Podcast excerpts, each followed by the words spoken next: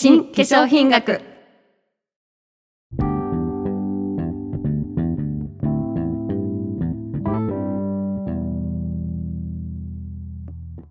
こんにちは、江口まりです。三浦智子です。話題のコスメからマニアックな成分まで、化粧品を広く深く楽しむふたりがお届けする美容ポッドキャスト、新化粧品学。皮膚科学と化粧品学の力でコスメはどこまで進化する？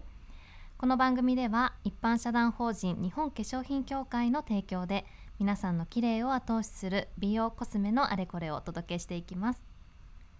一般社団法人日本化粧品協会は、消費者のリスク回避と健全な化粧品市場の発展のために活動している団体です。さらには化粧品の適法性と安全性と有用性に関するエビデンスの創出も行っています。にせんにじゅうさんねんしがつから東京大学医学部附属病院皮膚科とともに研究活動を開始。そこで見出された研究成果についても、この番組の中でご紹介していく予定です。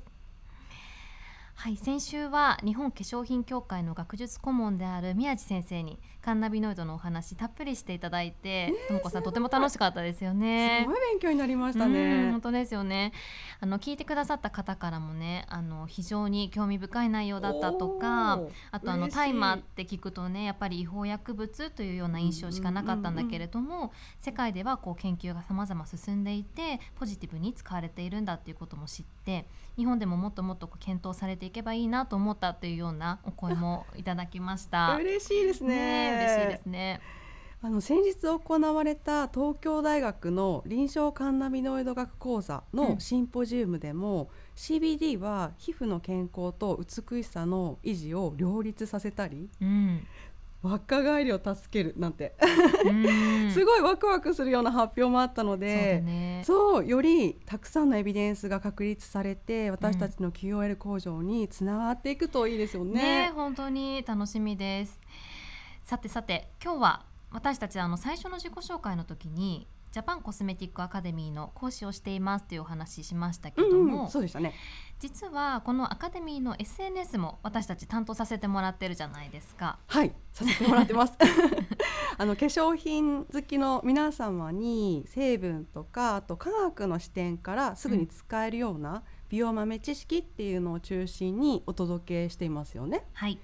すごいもういろんなテーマを考えてて、結構中身充実してますよねいや頑張ってますよ、ね、頑張ってますとなんですが、まあ、その中で最近こういいねが非常に多かった投稿、ともこさん覚えてます？えー、結構いろいろ投稿してるんですけど、何でしたっけ？あれですよ、成分の効果をより得たいなら化粧水はコットンと手付けどちらがいいっていうやつです。それね、それですね、うん、そうなんです。でね、あの皆さんの反応の大きさをやっぱりこう投稿を見て感じて、うん、やっぱり化粧品を使うときって浸透してくれるっていうことがすごくこう大事というか、うん、皆さんが使う上で求めている部分なんだなってやっぱり改めて思ったんですよ、うんうんうん、浸透してほしいですもんね。そう、だから今日はその化粧品の浸透に関してちょっとお話ししましょう。あ、了解です。化粧品の浸透について考えていく前になんですけど、うん、まずちょっとイメージしてみてほしいのが、私たちのお肌って例えばあの雨で濡れたりとかお風呂に入ったりしても、うん、水分が皮膚の中まで浸透するってことってないですよね、うんうん、ないね、うん、ないんですよ。あのもともと肌は外的刺激から守るためにバリア機能の高い構造になっています、うん、一番外側の外気に触れている層を角層って言いますが、はい、ここはわずか れいてんれいにミリ、れいてんれいにミリ、そう例えるならラップぐらいの厚さしかないんです。うーん、激薄ですねね、で言ってしまうと、うん、この役目を終えた細胞たちなので、お肌のターンオーバーとともに剥がれ落ちていくのを待っていて、その生まれ変わっていくんですよね、うんうんうん、でそしてここの薄い角層っていうのはラメラ構造っていう、水と油がこう水油水油って交互に何層にも重なった形になっていて、うんうん、表面は皮脂膜で覆われているの、うん、それによってバリア機能が保たれているっていう構造です、うんうんうん、そうですよね、うんうん、それで肌荒れなどをね塞いでくれてるっていうことですもんね、うん、でもそうするとね、あの外的刺激から守る機能が高いということは、うん、本来だったら化粧水とか美容液といった化粧品もやっぱり肌に入っていきにくいということになるよね。ね、そうですよね。そうなんですよ、うん、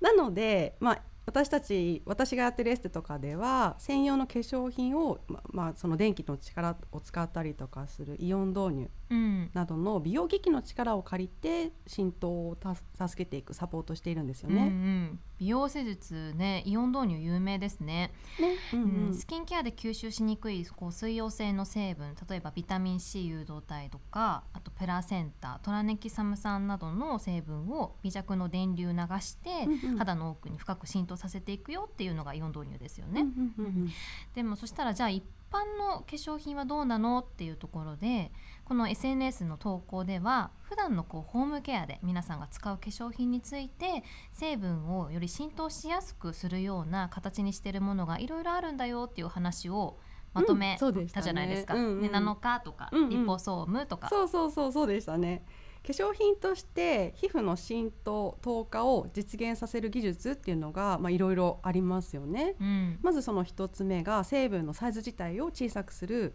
ナノカとかピコカって言われるもの、うんうんね、ナノカって私あの実際どのぐらい小さいのかなと思ってちょっと調べてみた調べてみたんですけ ど, どいや皆さんこれ聞いてくださってる方どのぐらい小さいと思いますか？これあのだいたい髪の毛一いっぽんのじゅうまんぶんのいちぐらいになるらしくて、うんうん、相当小さい。いやもうイメージ湧かないと思って、うん、もうねピコカなんかになったらもっと小さくなるんですよ。確かにそうかそうだね。でもあの小さくすれば浸透もやっぱりしやすくなっちゃうので、うん、何でもかんでも成分を小さくして浸透させやすくするっていうことは、うん、リスクになる成分もあります。なるほど。じゃあやっぱりその成分に合ったサイズっていうのが大事なんですね。そうそうそう、うん、えじゃあ、 あのリポソームはどうですか？リポソームといえばね、うん、多分美容好きな方は今もう名前を冠した有名なデパコスとかね、結構ご存知の方多いと思うんですよ。ありますね。うんうん、リポソームはリン脂質っていう人間の細胞膜と同じ成分でできていて、うん、その最初にお話しした肌の構造と同じように水油水油って何層にも玉ねぎ状になっているカプセルみたいな中に有効成分を挟み込んでる形になってます。玉ねぎか、うんうん、うん実際にあの化粧品の成分表記を見るとレシチンって書いてあるのがリン脂質のことですよね。そうですそうです、レシチンなんですよ。化粧品マニアで成分に詳しい人なら、うん、レシチンって聞いたら多分思いつくものがあるんじゃないかなと思うんですけど、うん、レシチンって言ったら界面活性剤なんですよね、うん、で界面活性剤はその水に馴染みやすい部分と油に馴染みやすい部分を持っているマッチ棒みたいな形をしているので、うんうんうん、本来なら混ざり合わない水と油っていうのを馴染みやすくしてくれるんですよ、うんうん、なるほど。私これね化粧品成分の中でも一押し成分の一つなんですよね。三浦の一押し成分。えあの実際どういうところが一番いいなと思うポイントなんですか？あのね、レシチン語れる人ってあんまりもしかしたらいないかもしれないんですけど、想像してみてください、うん、界面活性剤の一種だけど、うん、細胞膜と同じ構造ってめっちゃ優しくないですか？うんうんうん、確かになんか活性、ね、界面活性剤ってねちょっとなんか強くて悪いものみたいなイメージ持ってる方もいるかもね。ちょっと悪っぽい刺激っぽいイメージがあるところ、うん、実は細胞膜と同じ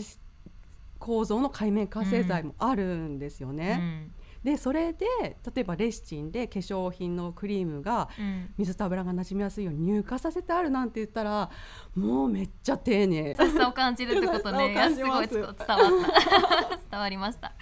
えじゃあねあの一つ素朴な疑問なんだけれど、はい、あのそのリポソームは、まあ、水と油が交互になった玉ねぎ状の構造になってるって今お話ししてもらって、じゃあそれが化粧品の中に入ってますで中身の成分がそこから、うん、あの出てしまうことってないのかなってふと思ったのと、なるほど逆 に, 確かにそのどうして肌になじませた時に中身の成分が肌の奥まで届くんだろうっていうその仕組みが気になる。いいところ着眼しますね。まあ、想像しやすいところでお話をしていくと、うん、お肌って本来弱酸性じゃないですか、うんそうだね、で体内って体内は弱アルカリ性だそうなんですそうなんです。でそこがポイントでそのリポソームは酸性から中性程度の状態であればそのソームの形をキープしてくれるんですけど、うん、弱アルカリに傾くと中の美容成分が徐々にふわーって放出するような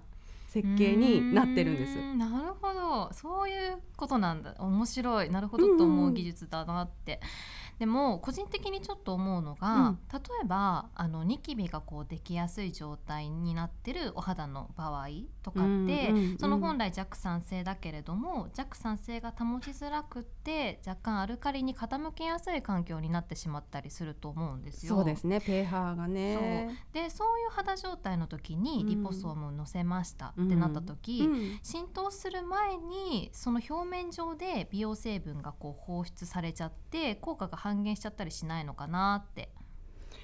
ねえ、そうなっちゃうとね、もったいないですよね。あとニキビ肌さんとかの他にも例えば健康なお肌でも、うん、化粧水とかクリームとかを使う前の洗顔で、うん洗顔料ってアルカリタイプが多いんで、うん、例えばチューブタイプとか固形石鹸とかのようなアルカリに傾きやすい洗浄剤で洗ったお肌、うん、でそこでさらに肌の pH を弱酸性に保ちにくい、うん、治しにくい肌の状態の人とかもいたりするので、うんうん、そうすると肌の pH が弱酸性に戻るまでに何十分何時間とかかかってくるんですよ。うん、結構かかるんですね。かかっちゃうんです。だから、うん、洗顔の後にそのすぐつけるのがそういったリポソームだったりすると、うん、そのリン脂質の構造の内容成分が放出されやすいっていうことは考えられるかもしれないですね、うん、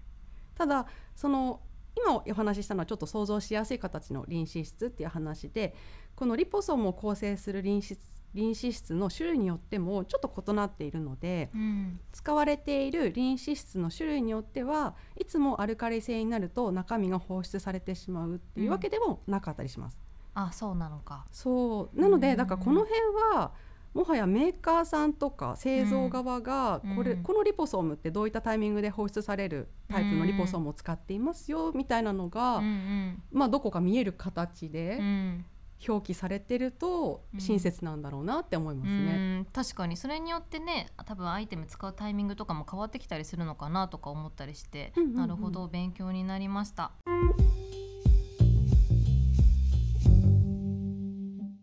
ともこさん、他にも化粧品の浸透技術ってあります？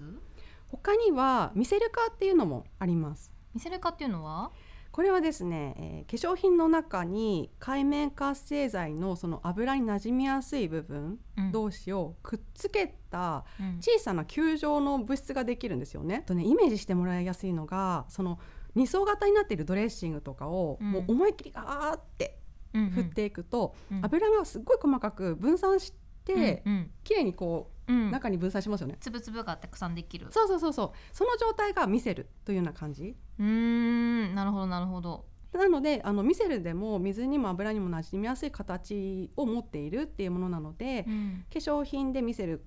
になっていればその肌のラメラ構造になじみやすくなっている、まあ、有効成分の浸透を高めるためにこうしていろいろ考えられてるんですね。うんね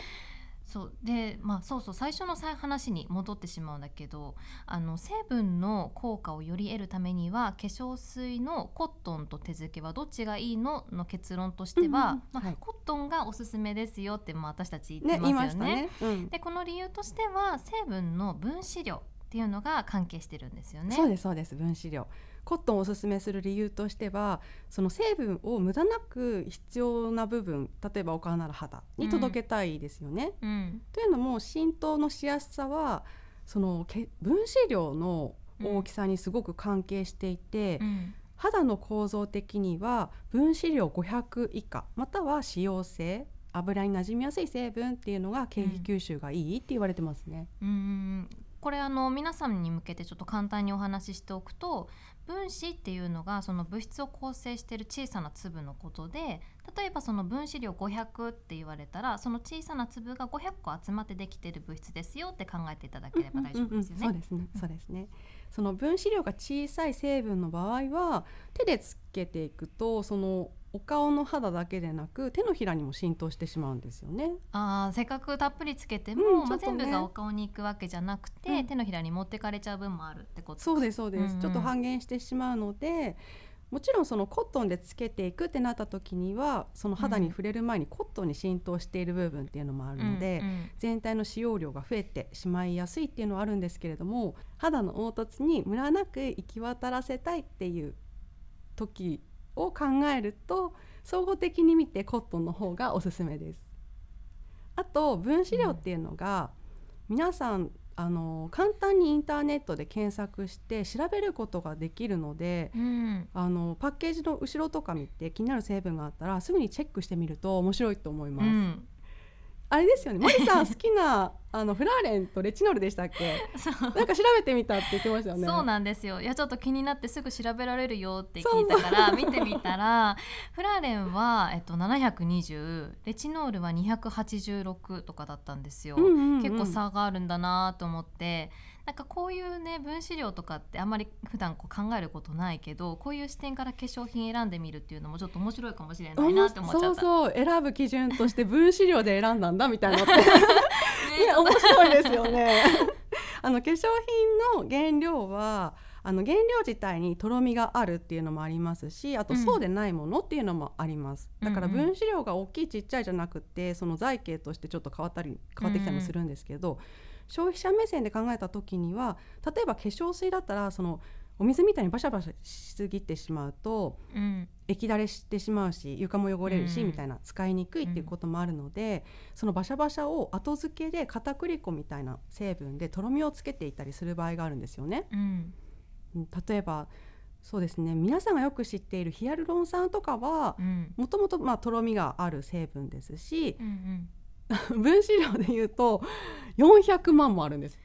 よんひゃくまんそんなに大きいんだ。そうなの、ごひゃく、ごひゃくと比較するとだいぶ大きいですよね桁が違うね、うん、そうなので、まあ、こうした成分は大きすぎて浸透できませんので、うん、肌の表面にとどまって、うんうんまあ、保湿補助をしてくれるって感じですね、うんうん、でもその他に例えばナノカーとかリポソームカーってされた成分であればお肌の角層深くまでちゃんと届いてくれやすい構造になってます。うーん、こうやって聞くと浸透の技術っていうのはやっぱり成分のそういう分子量とか特性にとらわれずにしっかり浸透するように設計することが可能なんだなってすごい改めて分かりました、うんねうん、あの皆さんがより実感できる化粧品っていうものの開発のために、うん、こうした研究っていうのはまだまだやっぱ欠かせなくて、うん、より有効性の高い形というのが今後も生まれてくるんだろうなって思ってます。うーん、さらなる進化、えー、期待したいです。本日もそろそろお時間となりました。皆様お聞きいただきありがとうございました。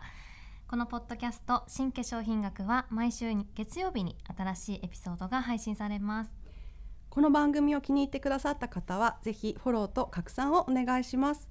化粧品のこんな話が聞きたいというコメントや感想、ご質問は概要欄に記載のあるメールフォームからどしどしお寄せください。エビデンスをフェアな立場で